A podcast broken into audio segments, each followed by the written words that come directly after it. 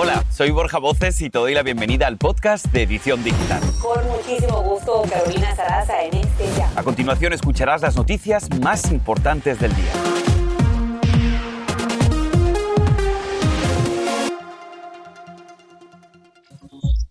Crece la polémica. Todas las empresas con más de 100 trabajadores tendrán la obligación de exigir a sus empleados que se vacunen o se hagan una prueba semanal.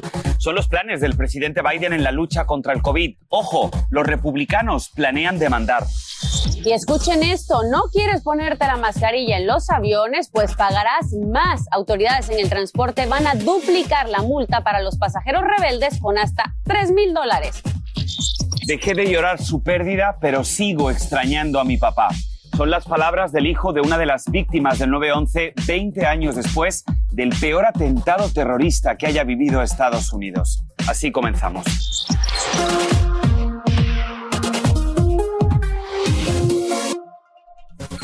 Hola, ¿qué tal? Muy buenas tardes. Te damos la bienvenida a tu edición digital hoy 10 de septiembre y te saludamos con mucho agradecimiento por tu sintonía. Un servidor, Borja Voces. Y Ailén del Toro, muchísimas gracias por acompañarnos este viernes cargado de mucha información. Y de hecho comenzamos con este dato estremecedor y de verdad preocupante, Borja. Y es que cada día más de 1.500 personas mueren por COVID-19 y los casos aumentan en un 300%. Ante esta alarmante realidad, el gobierno de Biden pone en marcha los seis pasos claves para acabar con la pandemia. Primero, vacunar a los no vacunados con mandatos para empleados públicos y privados. Proteger a los vacunados con una dosis de refuerzo. También mantener abiertas las escuelas, pero aumentar las pruebas en ellas. Expandir el programa de préstamos por desastre para pequeñas empresas y mejorar la atención a enfermos de COVID.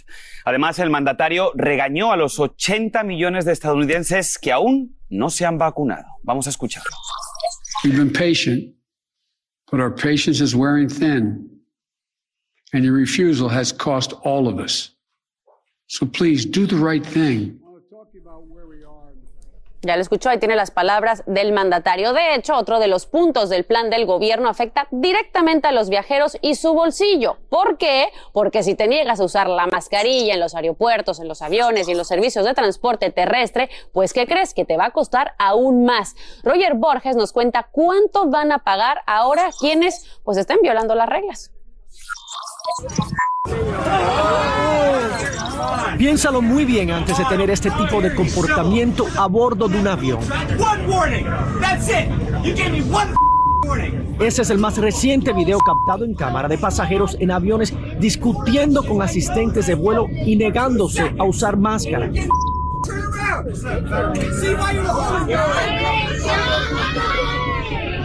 Prepárate porque esas malas acciones te van a resultar bien costosas. No solo a bordo de un avión, sino en autobuses y trenes.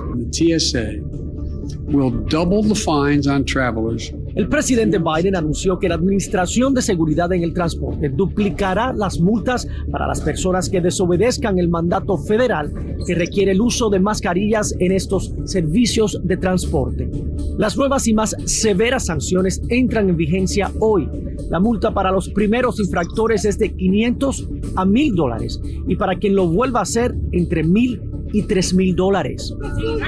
Esta medida entra en vigor en un año en el que los asistentes de vuelo han informado de una cantidad sin precedentes de incidentes que involucran a pasajeros rebeldes. Varias de esas disputas, algunas violentas, comenzaron con un viajero que se negó a usar una máscara.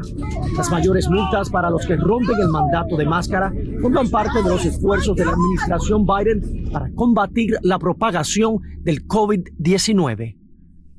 Y para poner todo esto en perspectiva, escuchen esto. En lo que va de año se han reportado más de 4.000 casos de pasajeros rebeldes y fuera de control a bordo de aviones y de esos casi 3.000 fueron relacionados a pasajeros que no querían ponerse sus máscaras y es por eso también que estas nuevas multas entran en vigor. regreso con ustedes. Adelante. Muchísimas gracias, Roger, por tu reporte. A ver si, si nos toca el bolsillo, parece como que nos sentimos más obligados a hacerlo. Vamos a estar pendientes. Pero vamos a seguir con esta noticia porque, ojo con esto, causa controversia. La Junta Escolar Unificada de Los Ángeles ha votado por unanimidad a favor de exigir la vacuna contra el COVID para todos los estudiantes elegibles mayores de 12 años. La idea es que los no vacunados reciban su primera dosis antes del 21 de noviembre y que estén completamente inmunizados para el 19 de diciembre. Este es el segundo distrito escolar más grande del país, con más de 600.000 estudiantes. Ahora bien, cabe recalcar que en los últimos días se reportaron más de 250.000 casos de coronavirus en menores de edad. Y hablando de este tema, como crea muchísima controversia, te estamos preguntando en redes sociales, ¿estás de acuerdo con hacer mandatoria la vacunación a todos los niños mayores de 12 años en las escuelas del país? Ya tenemos algunas de sus respuestas. El 62% de los encuestados dice que sí, contra el 38% que dice que no. Ustedes quieren participar, pueden entrar en nuestra cuenta de Instagram. Ahí vamos a estar leyendo sus respuestas. Este es el podcast de Edición Digital, con noticias sobre política, inmigración, dinero, salud y mucho más. Tengo buenas noticias a los beneficiarios del TPS. El gobierno extiende validez de permiso de trabajo, pero no va a permitir nuevas inscripciones y aquí lo que debes saber. Por ejemplo, el Departamento de Seguridad Nacional lo hizo de manera automática hasta el 31 de diciembre del 2022. Ahora, ojo, ten en cuenta que si cometiste alguna falta con la ley o, si saliste del país sin permiso, puede ser inadmisible y te pueden revocar esta protección que te ampara de la deportación. El beneficio es para aproximadamente unas 400.000 personas de los siguientes países. El Salvador, Honduras, Nicaragua, Haití, Sudán y Nepal, que le pueden mostrar a sus empleadores una copia del anuncio de prórroga publicado en el registro federal para respaldar su estatus migratorio en este país. Y no, bueno, Borja, hoy sin duda, la verdad es que a nivel mundial, ya sea en la casa, en el trabajo, en las escuelas, en todos lados, uno de los temas más comentados también en redes sociales hasta ahora es el vigésimo aniversario de los atentados del 11 de septiembre. El país ya comienza a rendir tributo a los casi 3.000 víctimas y brindar apoyo, por supuesto, que a todos sus familiares. Es el turno de conectarnos ahora con nuestra colega María Antonieta Collins, que precisamente está en Nueva York y nos tiene todos los detalles de esta cobertura especial. María Antonieta, qué gusto saludarte. Muy buenas tardes, adelante. Gracias, Borja Ailén, desde la zona cero. Quiero decirles que el ruido ahí, 18 pisos abajo, estamos justo en el Ground Zero, en, en, el World Trade Center, es de gaitas en su mayoría, las gaitas que siempre anteceden estos, eh, estas ceremonias luctuosas. Y es que hay homenajes que han comenzado ya para los 343 bomberos que perecieron porque fueron los primeros en responder al llamado de algo que había sucedido en la torre, en una de las torres, y después lo que ya todos sabemos. También están los preparativos ya andando dentro de poco. Cerrarán ya este perímetro de la ciudad porque será zona restringida. El presidente Biden enfrenta su, su viaje de logística más difícil. Pretende, se pretende con esto estar en los lugares a donde cayeron los aviones a la hora que cayeron. Es decir, empieza aquí en el World Trade Center, después irá para Pensilvania y terminará en el Pentágono exactamente a las horas de que los aviones cayeron. Y bueno, hablando de eso, es que junto a Jorge Ramos, Noticias Univisión presenta un reportaje, un, programa especial desde las 8 de la mañana a la 1 de la tarde, tiempo del este. Haga usted el cálculo al centro o en el Pacífico, donde traeremos no solo las ceremonias oficiales, todo lo que esté aconteciendo, sino también todo el equipo de Noticias Univisión que tiene historias que contar porque las vivieron, va a entrar aquí con cada una de sus con cada uno de sus reportajes.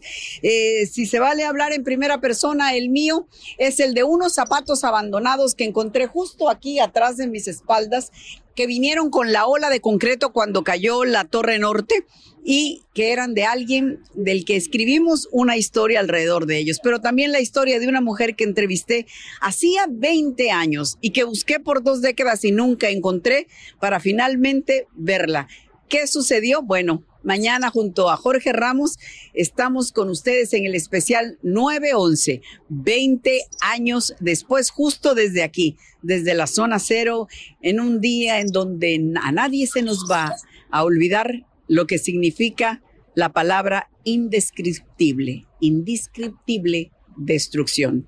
Borja, Ailén, Muchísimas gracias, Max. Sin duda, yo creo que si hay alguien en la industria de la televisión hispana que mejor cuenta las historias, esa eres tú. Así que vamos a estar muy pendientes, por supuesto, de ver esa maravillosa dupla de Jorge Ramos y María Antonieta Collins mañana en este gran especial. Muchísimas gracias, Mac. Bien, y vamos a continuar con más, porque el día 11 de septiembre de 2001 sin duda cambió nuestra vida para siempre, pero también surgieron otras novedades, entre otras cosas, los viajes en avión. Sin duda aumentaron los controles de seguridad al viajar y se creó la Administración de Seguridad de Transporte, conocida por sus siglas en inglés como TSA. También desde entonces se usan más los biométricos, esos son las huellas dactilares y el software de reconocimiento facial. Y sin duda nacieron industrias billonarias de gran impacto en la y en la vida, como los teléfonos inteligentes y las famosas nubes. Ahora, en 2001, escuche este dato, había menos de 500 millones de personas conectadas a Internet. Sin embargo, hoy ya sabemos, la vida ha cambiado. Somos casi 7.100 millones de personas que estamos conectados. La vida ha cambiado, pero yo creo que todos nos acordamos perfectamente de lo que estábamos haciendo justamente esa fecha. Por eso, esa es nuestra pregunta del día y te lo decimos en redes. ¿Cómo recuerdas el 11 de septiembre del 2001? Y Penélope comenta, yo estaba trabajando en One Police Plaza en Downtown cuando vimos el segundo avión. Pensábamos que venía hacia nosotros. Gracias a Dios que todos mis amigos policías salieron bien. Vamos con el comentario de Antonia. Dice, estaba a dos cuadras de ahí y vi cómo personas se caían de arriba. Fue algo que cada vez que llega esa fecha me da mucha tristeza. Y Wilson Araujo comenta, estaba justo del otro lado del río Hudson. Jamás podré borrar de mi mente aquellas imágenes del segundo avión impactando la Torre Norte. Todos estábamos horrorizados y pensábamos que era el fin del mundo. Borja, ¿tú te acuerdas qué estabas haciendo en ese momento? Perfectamente. Yo estaba en España con, con el cambio horario y también estaba anonadado, pegado a la televisión, siendo testigo en primera persona a través de la televisión de lo que estaba pasando, pero con total incredulidad sobre lo que estaban viendo mis ojos y también tenía un sentimiento muy parecido, ¿no? ¿Qué es lo que va a pasar después de esto? Exacto. ¿Y cómo cambió el mundo? ¿Cómo se volvieron todos los viajes a partir de ese momento? El miedo de la gente inclusive de salir, que no sabíamos qué iba a pasar. Yo me acuerdo de la gente llorando en la escuela y estábamos en México. Imagínate los que estaban acá, ¿no? 20 años ya. 20 años. Todavía las heridas siguen abiertas. Totalmente. Miren, dos adolescentes están arrestados bajo las sospechas de planear cometer un tiroteo masivo en una secundaria de Florida. Y también el astro argentino Lionel Messi le quita la corona al rey Pelé luego de romper un récord que tenía el brasileño hace más de dos décadas. Tenemos todos los detalles y seguimos también escuchando sus testimonios sobre el 911 aquí en tu edición digital. Ya regresamos. Y ahora regresamos con el podcast de Edición Digital con las principales noticias del día.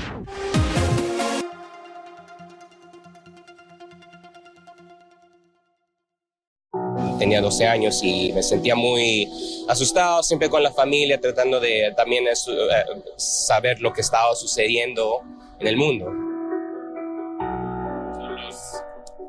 Son los testimonios de muchas personas en Nueva York, cómo recuerdan ese atentado de hace 20 años que cambió la historia de la ciudad. Y seguimos con más noticias. La sentencia contra Emma Coronel se pospuso de nuevo esta vez hasta el 30 de noviembre. La esposa del Chapo Guzmán se declaró culpable de los delitos de narcotráfico, lavado de dinero y operación de empresas relacionadas con el crimen organizado. Ahora bien, la nueva fecha fue concedida por la Corte Federal del Distrito de Columbia.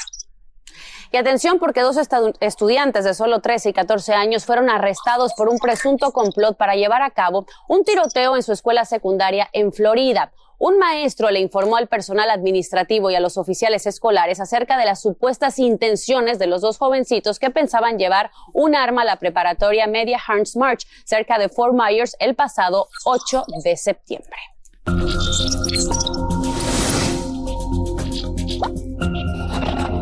Y que no se te escape, porque la FDA buscará más tiempo para decidir si el popular fabricante de cigarrillos electrónicos Juul y unas 500 empresas más pueden permanecer en el mercado estadounidense. La agencia tenía la fecha límite de hoy para revisar más de 6 millones de solicitudes para inspeccionar estos productos. Pues bien, todos deberán demostrar que sus productos son menos dañinos que los cigarrillos convencionales. Tendremos la información y, por supuesto, aquí en la edición digital se la ofreceremos.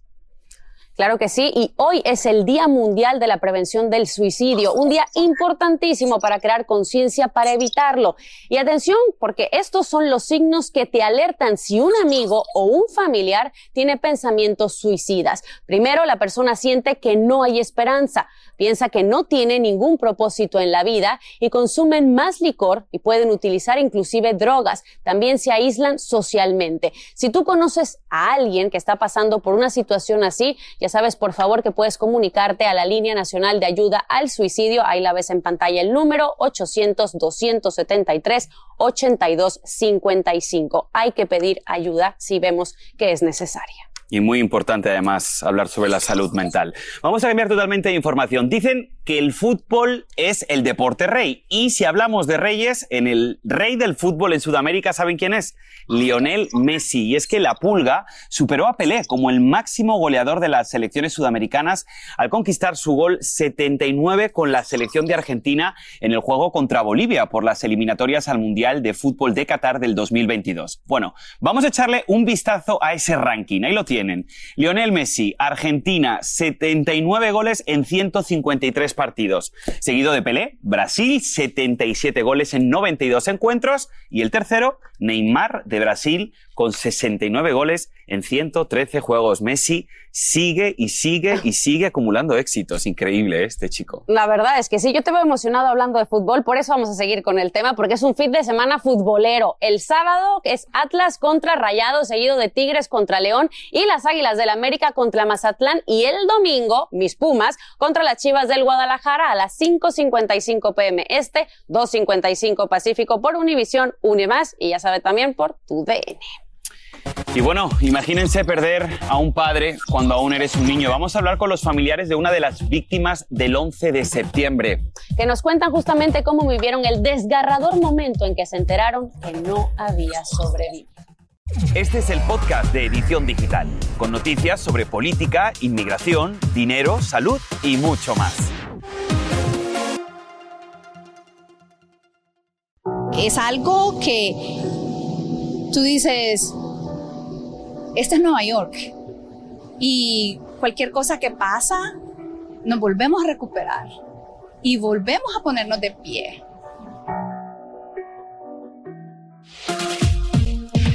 Y miren, 20 años después de los atentados del 11 de septiembre, una familia sigue con dolor en el pecho al recordar la muerte de Pete, el papá de su hogar. Yo tuve la oportunidad de hablar con su viuda y con uno de sus hijos de lo que pasó ese día cuando les dieron esa noticia que de verdad nadie quiere escuchar nunca y de cómo les cambió sin duda la vida para siempre. Aquí está. Usted sabe, mucha gente dicen 20 años, no sigue con su vida, pero uno nunca se olvide ese día como si fue ayer. Pete Negrón de Nueva Jersey estaba solo semanas de festejar su cumpleaños número 35 cuando el ataque terrorista a las Torres Gemelas de un tajo acabó con su vida.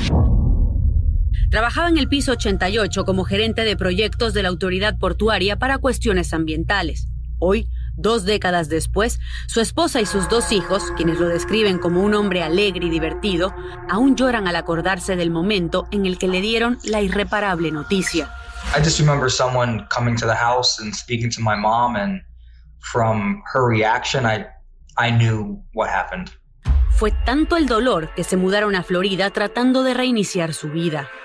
Entre nostalgia y asombro, Leila me contó que cree que su esposo tenía el presentimiento de que algo sucedería, de que unos días antes del atentado constantemente les decía que si algo le pasaba, ellos iban a estar bien. El día antes me dijo a mí que él no quería ir a trabajar, quería quedarse en casa con nosotros, pero tú sabes, se fue a trabajar y yo hablé con él como a las siete y media y después de eso fue que pasó todo eso y yo nunca hablé con él otra vez. Peter, y cuéntame, ¿cómo recuerdas a tu papá? I just remember playing baseball with him, you know, having fun. I was still really young, so I was still a kid. Leila, sé que tú y Pete llevaban más de 15 años juntos cuando pasó el atentado, que tenían una relación realmente hermosa. ¿En algún momento has considerado el rehacer tu vida sentimental? Cuando yo me muera, yo quiero morir con ese nombre negrón. Ese es mi nombre. y se va conmigo. Orgullosa me dijo que hasta el último momento su esposo no reparó en ayudar a los demás. Alguien me llamó ese día de noche y me dijeron que lo vieron a él salir, pero él subió otra vez a ayudar a la otra persona. He wanted to be a hero. Y para mí, así se fue, como un hero un héroe para ti, Leila, y para todos nosotros. Les platico que Peter ha estado en el segundo y décimo homenaje, precisamente que cada 11 de septiembre se hace en la zona cero, pero desde ese último, hace 10 años, no ha regresado. Sin embargo, con algo de ansiedad, por supuesto un poquito de nerviosismo, me comenta que lo van a hacer este fin de semana. Peter asegura que aunque ya pudo dejar de llorar por la muerte de su padre, nunca, nunca Borja, ni un solo día, lo ha dejado de extrañar. Y así todo el tiempo se lo recuerda a su hermanito, que imagínate, en ese momento tenía apenas dos añitos. Imposible, ¿no? Olvidar eso e imposible olvidar las enseñanzas y los juegos con tu papá. Que en paz descanse y, un abrazo muy fuerte para esta familia y gracias por contar con nosotros aquí en la edición digital su testimonio. Vamos a despedir el noticiero de hoy siguiendo, vamos a seguir leyendo los comentarios que ustedes nos han mandado. ¿Cómo recuerdas el 9-11? Lili Vera dice, nunca olvidaré esos momentos de angustia y ver desde las ventanas. Estábamos al frente de las torres. Que descansen en paz todas las personas que perdieron la vida. Alejandra Sánchez dice, en un examen, cuando entró una compañera llorando, su papá trabajaba, imagínense, en la Torre Sur y no se sabía nada de él. Hasta como las cinco horas supimos que afortunadamente estaba bien. Y Adelina Torres dice, mi esposo trabajaba ahí, en uno de los pisos de las torres. Llegó todo golpeado y lleno de ceniza. Fue uno de los sobrevivientes anónimos. Y así, familia, despedimos esta semana, no sin antes recordarles la cita de mañana en el especial sobre el atentado terrorista que marcó un antes y un después en la historia de este nuestro país. Desde aquí les mandamos un abrazo muy especial a todos los familiares de las víctimas. Estamos con ustedes. Y así termina el episodio de hoy del podcast de Edición Digital. Síguenos en las redes sociales de Noticiero Univisión Edición Digital y déjanos tus comentarios. Como siempre, muchas gracias por escucharnos.